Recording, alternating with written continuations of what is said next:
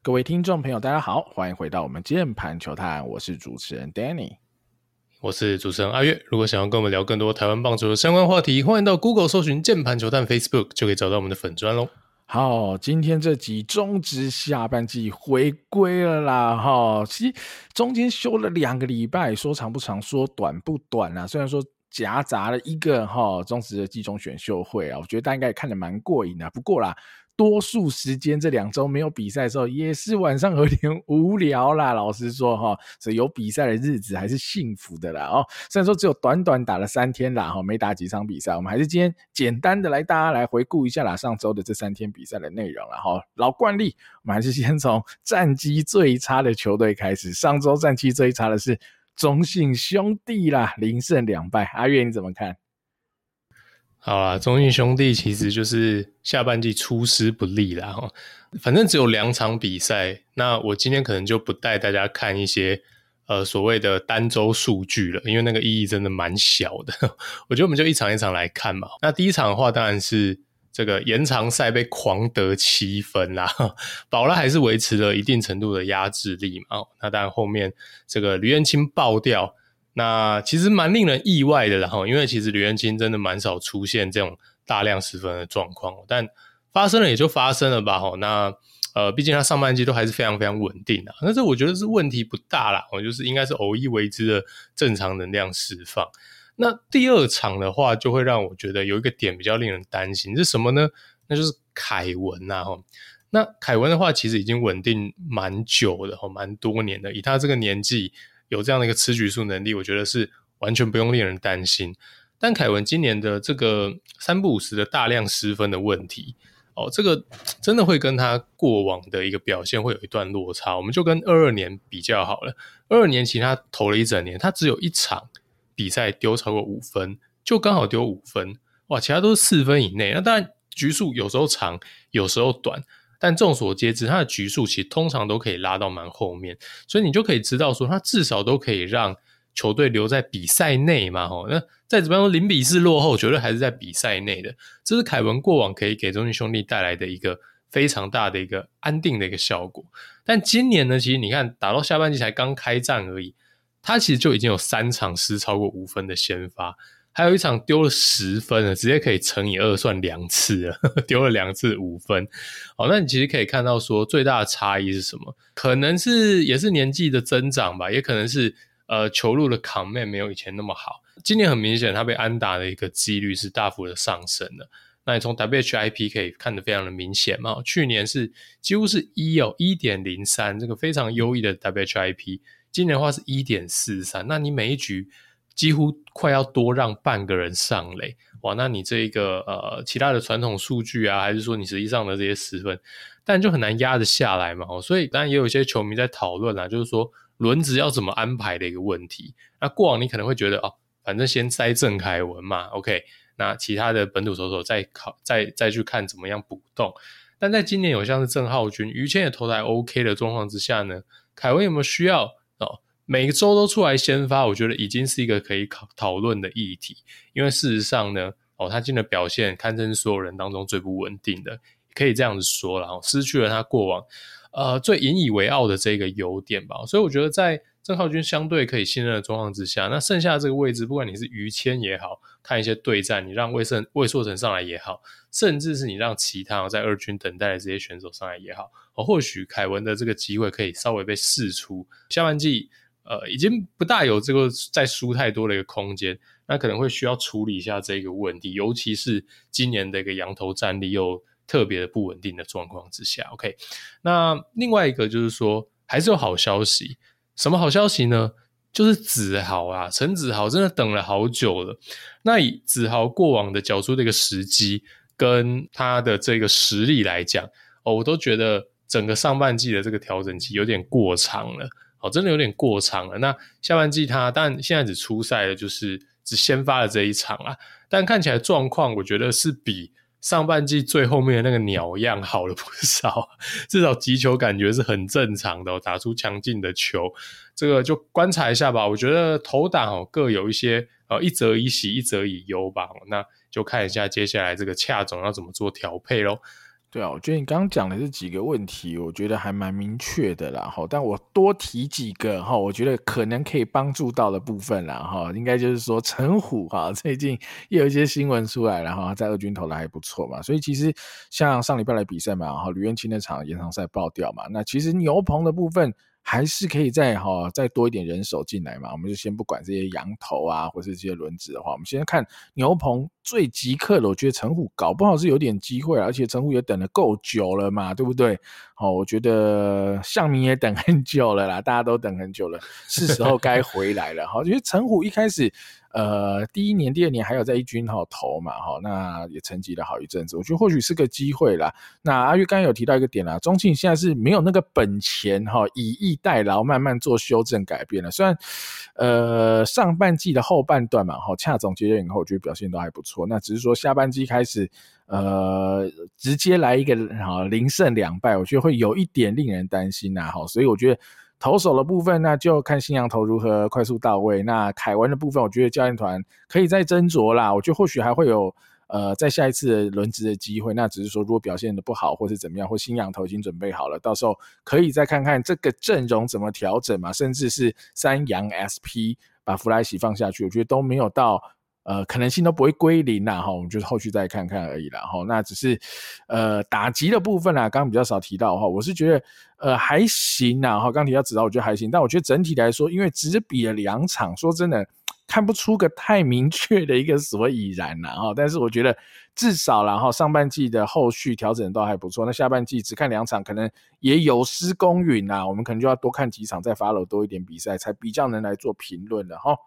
好，那以上是大概兄弟的部分啦，接下来就轮到1胜2败的邦邦啦，邦邦我觉得打了3场比赛啊，有一点点东西是可以来聊啦，第一个我觉得可以来聊的是王胜伟回归了，王八回归了以后当然有做先发，但是就蛮有趣的，现在富邦的一军中线摆了很多人嘛，尤其是如果你要守游击的话，你可能说有王胜伟，有池恩琪，有刘俊豪，哇，那这接下来的场次跟这个 PA 要怎么分，我们当然还不知道，后续再看看富邦怎么排，但看起来胜伟可能还是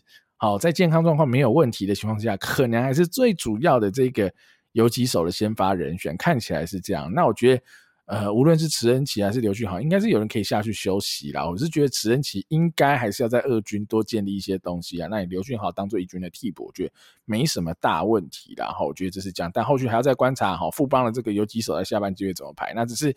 你持续排胜伟，那就是游击接班人这件事就也没那么容易解决了，我觉得这就是一个没有办法的事，因为现在看起来池恩琪跟刘俊豪都没有到100% ready 嘛，所以如果是这样比起来，我觉得刘俊豪可能70-80% 吧，那勉强可以在一军用，池恩琪可能只有50-60%，可能还要在二军练了啦。那另外一个跟打击比较相关啦，大王开轰啦，哇，这个礼拜五的第一场比赛面对古林，哇，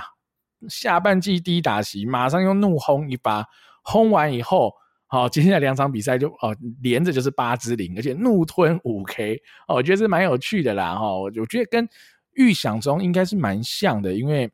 王以诚就还是比较弱的一个选手嘛，他打得好的时候可以很好，但是被压制的时候也会被压制得很惨，尤其是被3振率，我相信会高的啦，因为他本来就不是能够这么快就应付到一军的这些投手的 contact 的话，就会有这样的问题。但是在现阶段先讲现阶段，在这个样本还不大的情况之下，我会支持让王以诚继续在一军打啦，他至少我觉得可以打个20-30个 PA， 甚至30-50个 PA， 我们再来看看，如果他真的打了30-50个 PA， 真的就是被一军投手杀到爆掉，就大概就是50-5打个2轰这种被杀到爆掉，只有1成打击率 OK， 那我觉得他该下二军，代表他还是没有办法，但如果他可以维持个 maybe 2成5的打击率，然后有一些长打的展现，那我就会继续支持他持续在一军吸收这些经验，因为就像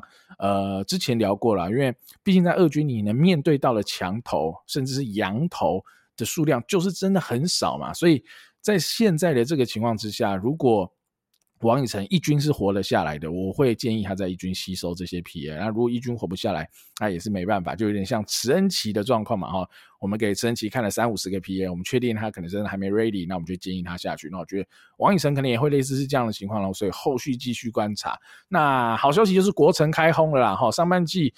一段不短的低潮啦，我觉得算不短的低潮，那下半季马上就开轰，也带领球队拿下了胜利，我觉得这是一个好消息好现象啦，对富邦来说，那只是说看国城是否能够持续维持咯，尤其是找回去年的整体的手感的话，那他对富邦来说还是一支太重要的棒子啊，毕竟他从去年开始应该就算是富邦最稳定的一支棒子嘛，所以国城打得好与不好，那富邦的整个得分能力就会有很大的落差了齁。那聊一下投手啦齁，上礼拜的比赛我觉得牛棚相对都很无力嘛齁，这两场输的比赛，一场陈冠勋上来一个补位没有做得很好，加上一直逼嘛，那镜头拍到场边的肯特嘛，他都啃了下去嘛齁，疑似有一些脏话的嘴型啦齁，感觉他对啊，因为毕竟球队没办法赢球，相信选手应该心情都会比较不好了哈。那另外一场就是郭俊麟嘛，上来被打一次2分炮嘛，好被潘杰凯敲了一次2分炮，哇，那这两场都这样就输球了，所以富邦现在的问题，我觉得全部都变成有点痛苦了哈。我们可能在季初或是在刚开打没多久那段时间，我们还可以说富邦的投手战力是相对来的更好，比起打击的战力，所以他们搞不好可以靠着相对优势的投手战力能够去拼一个可能全年前3这样子的一个角度进入，但是现在看到目前为止投手的战力似乎也没有到那么优势，甚至在上半季的总结嘛 ERA Plus 也不到100嘛，毕竟只有统一队是破100甚至130级，那这个就变成是比较痛苦啦，在投手不给力打者你也很难寄望有什么大突破的情况之下，那下半季的富邦可能还是会辛苦啦。那最后补充一个东西啊，就是最近有一个新闻，富邦也想要走三羊头，而且都是 SP 的三羊头了，我想说终于啊想通了是不是看到后面又补充了一些尝试让富兰哥转先发，我想说靠腰，这不是就去年试过一次了，为什么又要来？为什么总是在重蹈覆辙呢？到底在干嘛？我觉得这很瞎嘛。我觉得三洋 SP 没有问题啊，就试试看没有问题。但你就让富兰哥下来吧。你上半季也不是没有让富兰哥下过二军啊，这个逻辑真的很怪，我是真的没有看得很懂。那另外一个点就是，如果你觉得富兰哥当 RP 用，比较激热的话，那我就建议你嘛，这种5局、6局、7局先把投手下来。中继投手接战这种 stopper 如果你不是干净一局换投，因为 stopper 就是该上富兰哥，就这么简单嘛，你就不会有至少不会有陈冠勋的这种问题发生嘛，你就是上最好的 stopper 去救目前的一个情况在这个衔接的地方，因为它不是干净的一局，相对就是很难收嘛。那如果你曾俊岳不动依然让他投一个 closer， 那你的富兰哥就该去收这些相对最危急的时刻，那你可能拿到的胜场还会再多一点，而且富兰哥就不会每次用的很尴尬跟曾俊岳两个都很尴尬，因为富邦到8-9局领先的场次真的不多嘛，那最后你用起来就觉得很浪费，所以富兰哥得去收更多这种平手以及先把投手下来的时候的那种危机时刻，那他整体啦，即便当 RP 对富邦的贡献也才能有所提升的阿元怎么看呢？上周的富邦我聊一下王以诚好了啦。那我觉得王以诚现在当然支持他在一军，除非他真的明显的被杀了，就例如说每个礼拜都打一个什么一成啊干嘛的。那现在至少以上礼拜来讲只有一支安打但是轰古林啊所以我觉得绝对还没有到那一个要把他下放的一个时候啦。那我们也来聊一下这个新闻OK。教练提出加练外野想法，王以诚不排斥新挑战嘛当然一定得不排斥啦，因为你的所谓冲突，那这个我们季初就讨论过啦。我看到这个标题我第一时间也是觉得现在才提出啊这个我们早就聊过很多次啦，不过我觉得 never too late那这显而易见你对上的一个王牌打者主力打者跟你对上的 top 1 野手 prospect 明显的一个冲突嘛。季初我们讨论的时候，那时候我是觉得说王以诚可以练，因为我觉得王以诚离一军还有一段时间，那现在赶快练嘛，似乎是有啦但明显是还没有 ready 的状况，所以现在才会有这个进一步的讨论嘛。虽然说我看新闻说他在二军其实是多少有在练但明显是还没练成的状况。那现在其实我觉得状况不太一样哦，就你已经发生了嘛，然后这两个人就已经是一个明显的首位冲突了。那你现在如果要丢一个人出去的话，我可能就会把范国成丢出去了，因为你没有时间练了嘛。那如果你两个人都要摆在正中，然后 DH 又不想让他们去卡的话，那范国成至少第一个他站过嘛，然后第二个这两个人如果你要论运动能力跟速度的话，我觉得范国成好像还是赢王以诚不少啦所以如果你现在真的要丢个人去外野的话，现在范国成丢出去应该是最快的解法啦，应该是最快的解法。那前提是你让王以诚继续在一军，继续为他 PA， 然后这个我觉得是可以思考可以讨论一下的一个问题啦。那另外就是很开心看到这个申皓瑋回归了啦，又是左外野，这老问题中的老问题啊，就看富邦教练团的评估吧。那如果说他们还是希望哲轩为主来守中外的话，我觉得哲轩最近状况还 OK 啦，不是不行，只是说就有点浪费申皓瑋的天赋。既然回归的话，我就希望说他至少在打击的层面可以好好的再加强一下，富邦绝对还是需要他这一支棒子。那如果说申皓瑋站左外也是有助于他火力上的提升的话，我可能就没有太多的意见但这一个论述到底是不是对的，我觉得还需要时间观察啦好了，我觉得富邦其实都一直在走老路嘛不管我们刚讲了胜伟的问题也好啦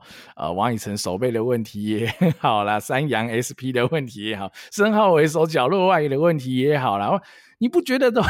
很像是然后好像重播是不是？其实没有啦，就是一直重复啦所以我也不知道富邦要怎么解决这些问题啦，看起来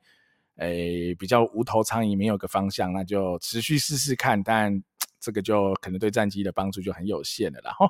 好，那接下来聊聊乐天桃园啦，上周1胜1败啦，还算 OK 啦我觉得上周那一胜主要来自霍尔的压制力很好嘛投5局5K 掉1分而已。那霍尔的特色就是直球还是很有压制力啦，说真的他屡屡就是可以飙到150以上的直球跟你做对决。那就对打者来说，这个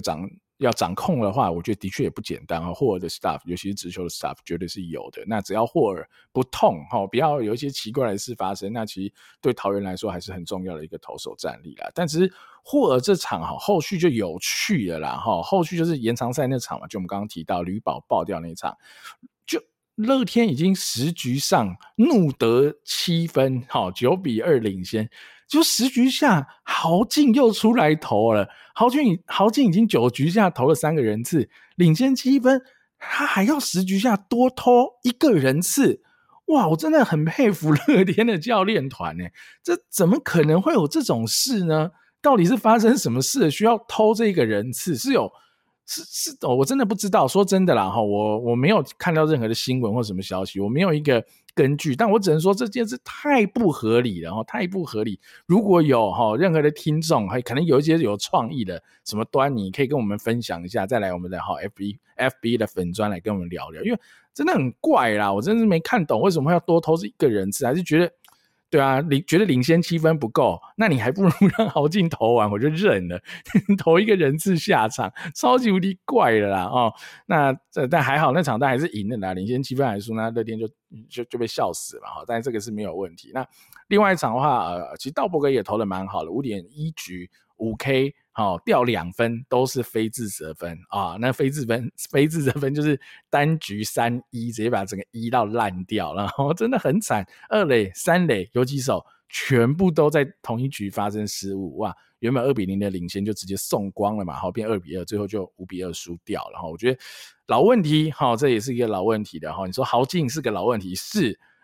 守备是不是老问题是以这个上半季来讲的话，其实都是一样的问题啦。那好消息就是打线下半季目前这2场排起来还堪称正常啦毕竟就是之前我们有提到嘛俊秀回来以后龙猫总教练应该是觉得俊秀更适合5棒所以把阿富挤到了3棒这一挤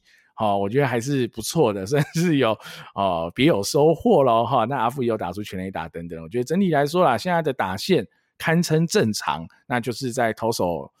的安排调度或者是在守备这几个面向上，那可能就看看乐天有没有办法及时的做改善不然我老实说，我觉得啦，以这样子的守备跟牛棚调度的方式打短期赛那种高张力更辛苦、哦、更难去应付的情况之下，这个一定只会漏更多，一定只会调度的更奇怪而已啦，逻辑上应该会是这样了。阿云、啊、怎么看了乐天？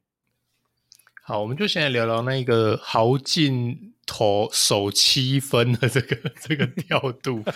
想了很久，就是总有原因对吧？因为一定有原因嘛，有几个原因，就我在家里思索已久。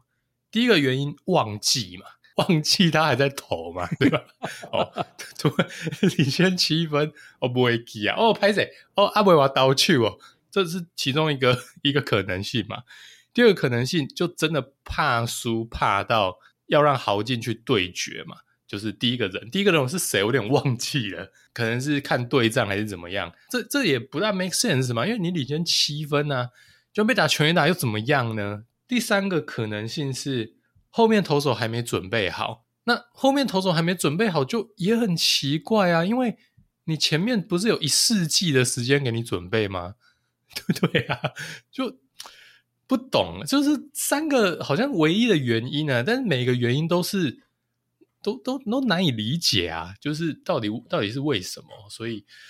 但是我讲一个第四个可能性啊，就是我不管是以上哪一种原因啊。哦，还没准备好啊，还是说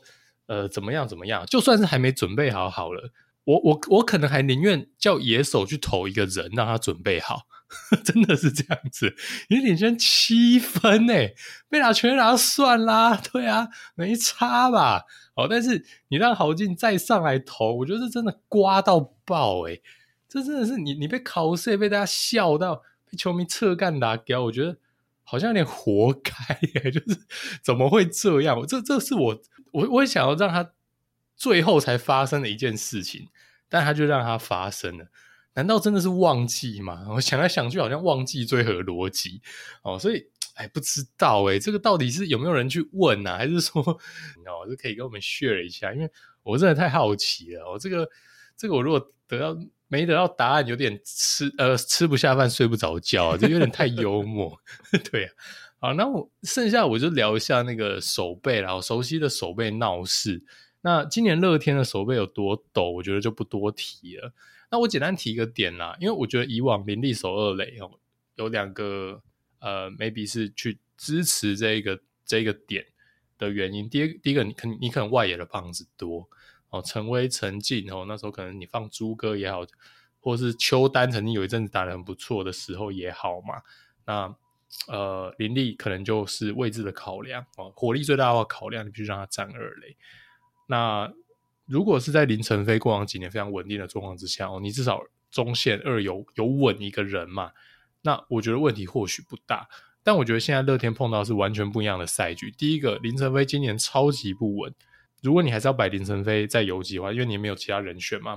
这个马杰森的实验就失败了，你势必还是得摆阿飞，期待他可以回来。那在这一个 scenario 状况之下，我不支持林立继续站二垒，因为这个二游中线我觉得太陡了啦，太危险了。那你这个双林站这个二游中线，你球迷心脏自己加油啦，我觉得这真的有点太陡。那再加上还有另外一个刚刚支持这一个决策的因素，我觉得今年也比较淡一点，就你外野的棒子跟稳定的人其实没有那么多啦。第一个我觉得差最多的是陈威嘛，陈威今年在攻击端很明显就是不在状态内，直到现在为止都是这样。然后再来祭出邱丹可能有打出一波小高潮，但现在基本上邱丹也没有在有太多的攻击面上的贡献了嘛。乐天今年也因为守备输掉太多场比赛了，再加上呢还有第三个理由，就是我觉得冯建廷是 OK 的嘛，其实你有试出一个冯建廷，这个杨敬豪也都是偶有佳作，但那你可能都嫌他们不够稳定，但你二垒其实是有人用的，并不是没人用，而且哦，冯建廷打的可能比陈威好嘛，以现在的状况来讲可能是这样，所以我觉得以今年乐天的队形来讲，让林立在DH 或是外野出赛，可能是对战绩或是战力面最有帮助的一个做法。有啦，邱丹有稳定先发啦，在二军啦。OK 啦，对，他已经在二军也待很久了嘛，所以其实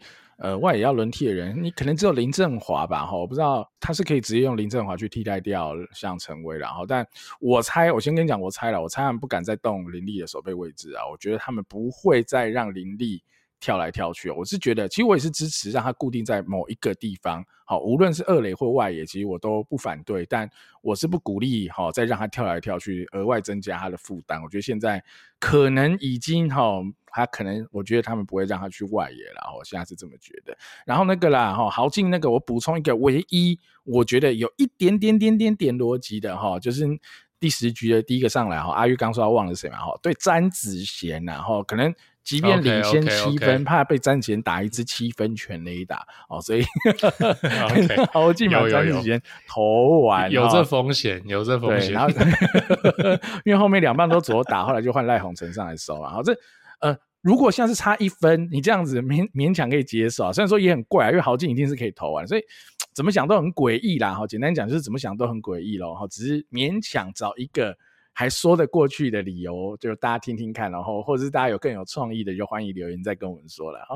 好，那接下来就轮到上周2胜1败的统一狮啦，阿月你怎么看？统一的话呢，这个但第一场还是要提一下啦古林又威风八面的，而且又是碰到老对手富邦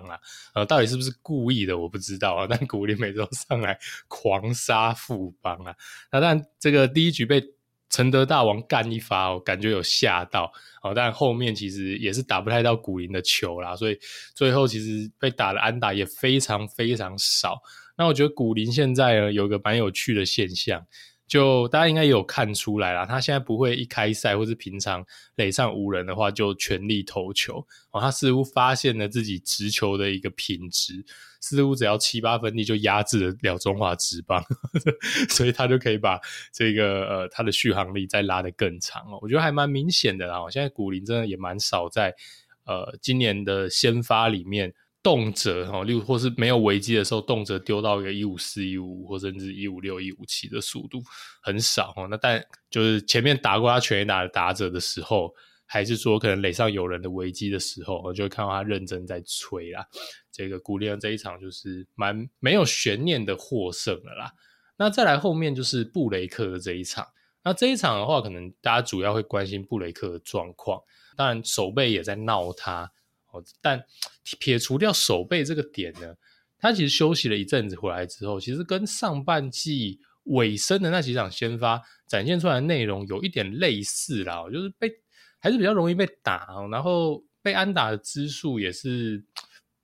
没有办法压得很低啦所以这样就会失分还是比较多一点。那当然布雷克现在你也只能就是继续期待他能回归状态啦那当然后续的一些可能洋将的一个人选都还是必须尽力找，那现阶段你也只能就是相信现有的一个人选了啦。上礼拜的话有一个状况就是说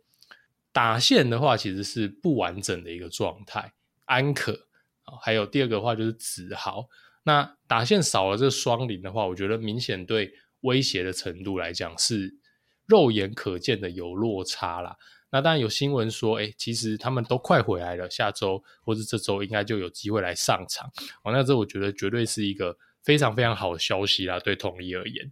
那这两个人的位置分别是谁来顶替呢？蛮有趣的首先右外野安可的位置是很久不见的郑凯文来顶替了。那凯文来顶的话，他打击上面的表现我觉得中规中矩啦，长打还没打出来，但如果要展现他的魅力的话，我觉得我完全是可以接受他打率很低或是常常被三振，但他必须把全垒打长打打出来，如果打出来的话，我觉得他可以多让这个三鬼去有一些轮替的机会，我觉得也是一件蛮好的一个事情对统一的调度的灵活性而言就看一下不过安可马上应该就要回来了，所以也希望凯文能把握住这个今年对他来讲非常少的一个出赛机会。那三垒这边呢，就是当然基哥能顶，那潘杰凯也顶上了今天一轰嘛，所以在这个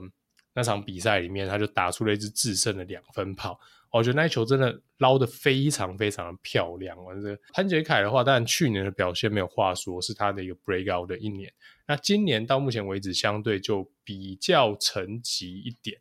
那我觉得潘杰凯当然如果你能帮忙去轮一些角落的话，老将可以再少点负担啦，拥击也好阿转也好，毕竟他是一个一三垒都能站，虽然说三垒可能他的手套不会让你非常的放心，但多个可用之兵对于下半季统一最核心的是维持大家的健康状态，而不是要去跟人家拼输赢，因为他已经拿到门票嘛。所以下半季如果像是我刚刚讲的凯文啊，这个潘杰凯啊等人都可以来帮忙上半季非常劳累的主力多吃掉一些出赛的机会的话，我觉得都是一件非常好的事情啊。所以我觉得这个就是下半季统一应该要 focus 的一件事情。那当然投手部分就不用多讲，我们都知道他必须找到更多的牛棚的可用之兵啦齁。那打线的话我觉得大家比较少讨论到，但其实也可以往这个方向去思考一下咯。好，我先讲啊，其实秉总在那个上半季封网站的赛后访问嘛，他其实就有讲到啊，他其实下半季整年的接下来的目标就是全年第一嘛，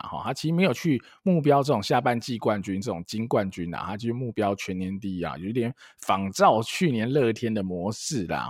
那所以在这个前提之下，我觉得秉总他没有要全养生，他可能只有微养生，而且他似乎也在找寻一些不同的组合嘛，因为像是你刚提的双林嘛，子豪跟安可其实都要去打亚运嘛，所以他们都有2到3周的时间会不在球队里。那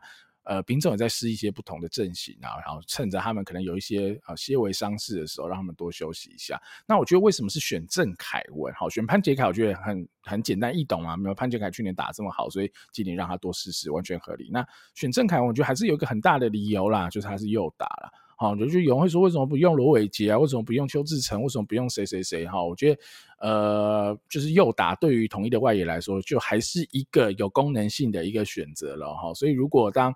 李成林的表现大概就是这样那秉总会想试试看其他的右打吧郑凯文或许也可以看得到施冠宇在后续的比赛，我觉得都有机会看看他们会不会上来一军来打所以我觉得对于秉总来说啦，他就说他要在测试他的可用之兵嘛在目标全年第一的情况之下尽量去测试。那我觉得看秉总怎么测呢，看能测出什么东西啊，因为如果你真的打到短期战的话，那的确你的板凳上有1到2个好用的右打者对整体统一来说会有更大的帮助嘛那至于统一有没有在养生，秉总有在养生，我还是觉得有微养生啊。虽然我刚刚说不是全养生，还是微养生的情况下我觉得至少像罗昂嘛这礼拜也没有上嘛，就上礼拜也没有上嘛，就秉总还是有适度的来调整一下下啦因为毕竟罗昂就是去上半季这种四洋 SP 在每一周轮的时候罗王就是没有下去过二军的那个嘛甚至最后还被恶搞了一发 closer 嘛就是有点复杂嘛，但也让他修了好一阵子啦，修了2-3个礼拜啦，所以我觉得秉总还是蛮多方的去考量尝试，然后想要找出一些新的东西让他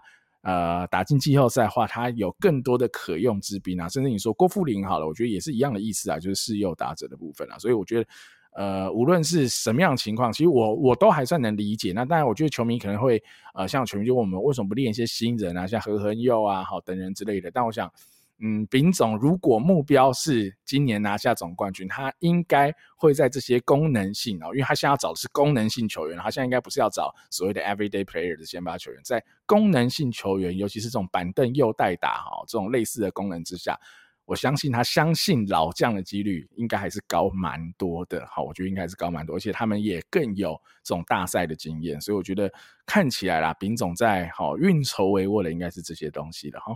好，那最后啦又要聊哇真是厉害了，上周又没有输球2胜0败的味全龙啦我觉得味全龙上礼拜还是猛两个羊头的先发啦，刚龙就真的也不用多说嘛6局2安打 7K 竟然还掉2分因为就被阿富轰了这2分炮嘛，那第1局就围斗，后续刚龙就几乎是完全压制了乐天的打线。那比较需要注意一点是他算是比较提前退场嘛，他那场应该只投84、85球之类的6局投完就退场了，赛后也有说到背有点紧绷啦但叶总说应该是没有大碍，那只是后续要再观察，毕竟刚龙就是味全最重要的一支洋 SP 了这支绝对不能受伤不能倒啦所以这很重要要持续观察。那奇隆的部分蛮有趣的啦仿佛是一种太极拳的概念，球真的也蛮慢的，老实说就是软软的，比乐天的道伯格还慢道伯格还直球都有140上下，甚至我看到一些142等等那哇奇隆就真的慢啦蛮多130几的球。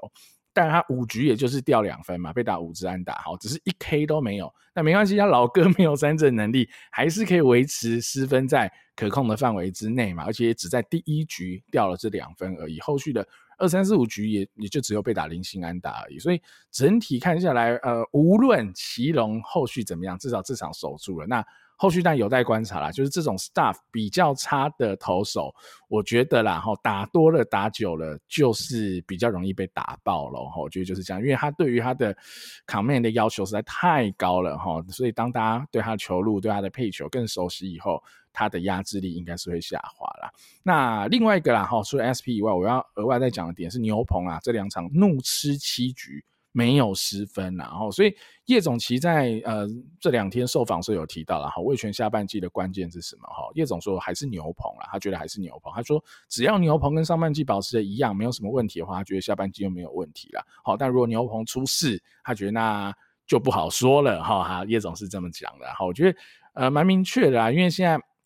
在原本的这种很稳定的洋 SP 的情况，只剩刚龙一支的情况之下，其实用了很多土头的先发嘛，那其实土头的先发叶总不会让他们投多嘛，投4局5局比比皆是，那他就是靠着强大的后援海牛棚海去把这些局数吃下来，那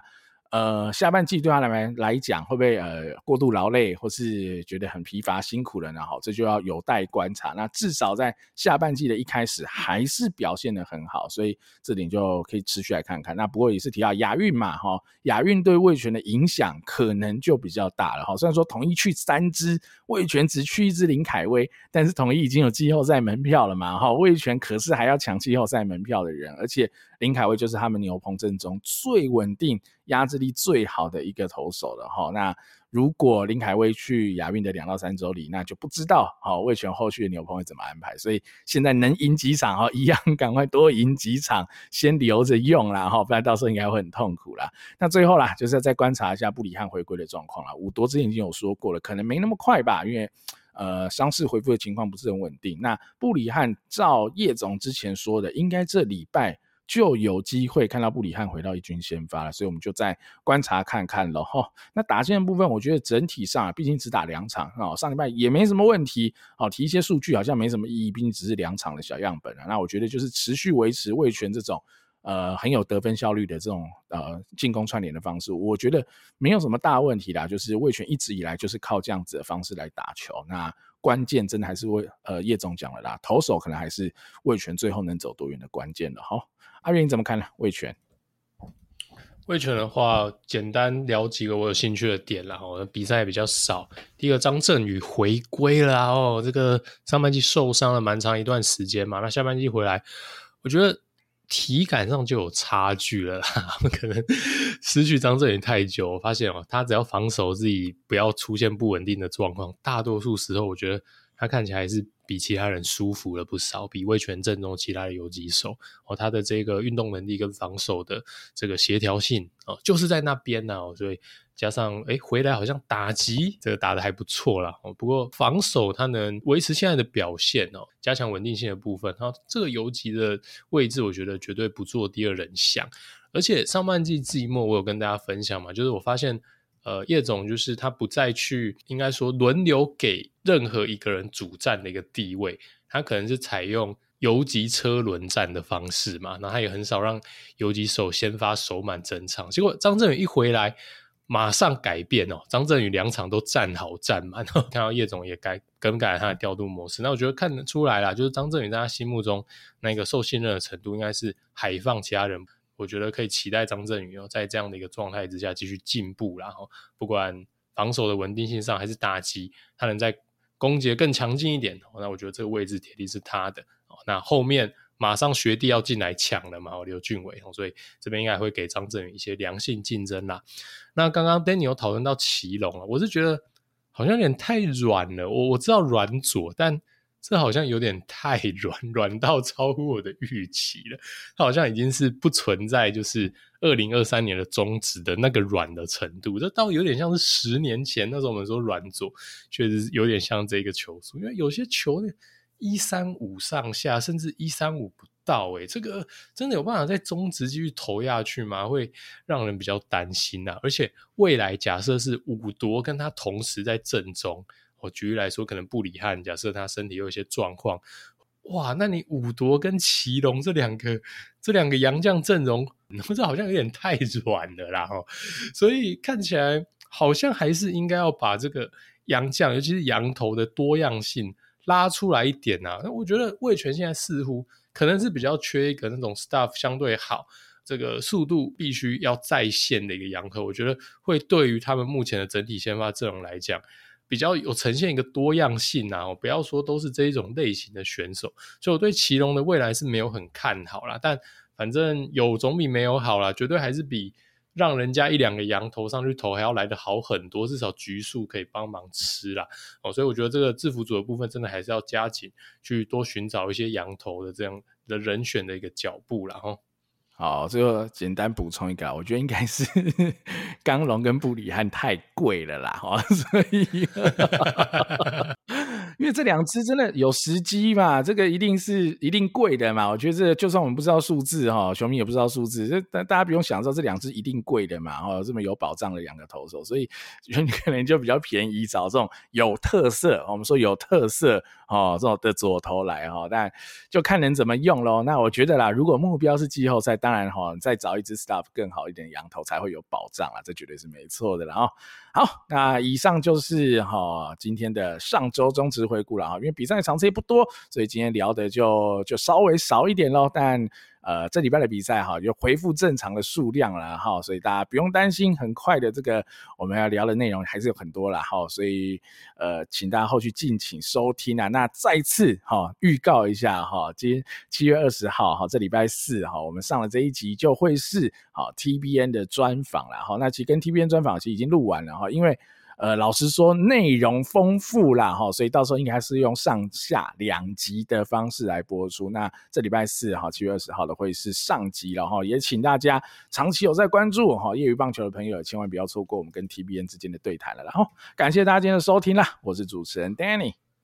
我是主持人阿月，我们下期再见咯，拜拜拜拜。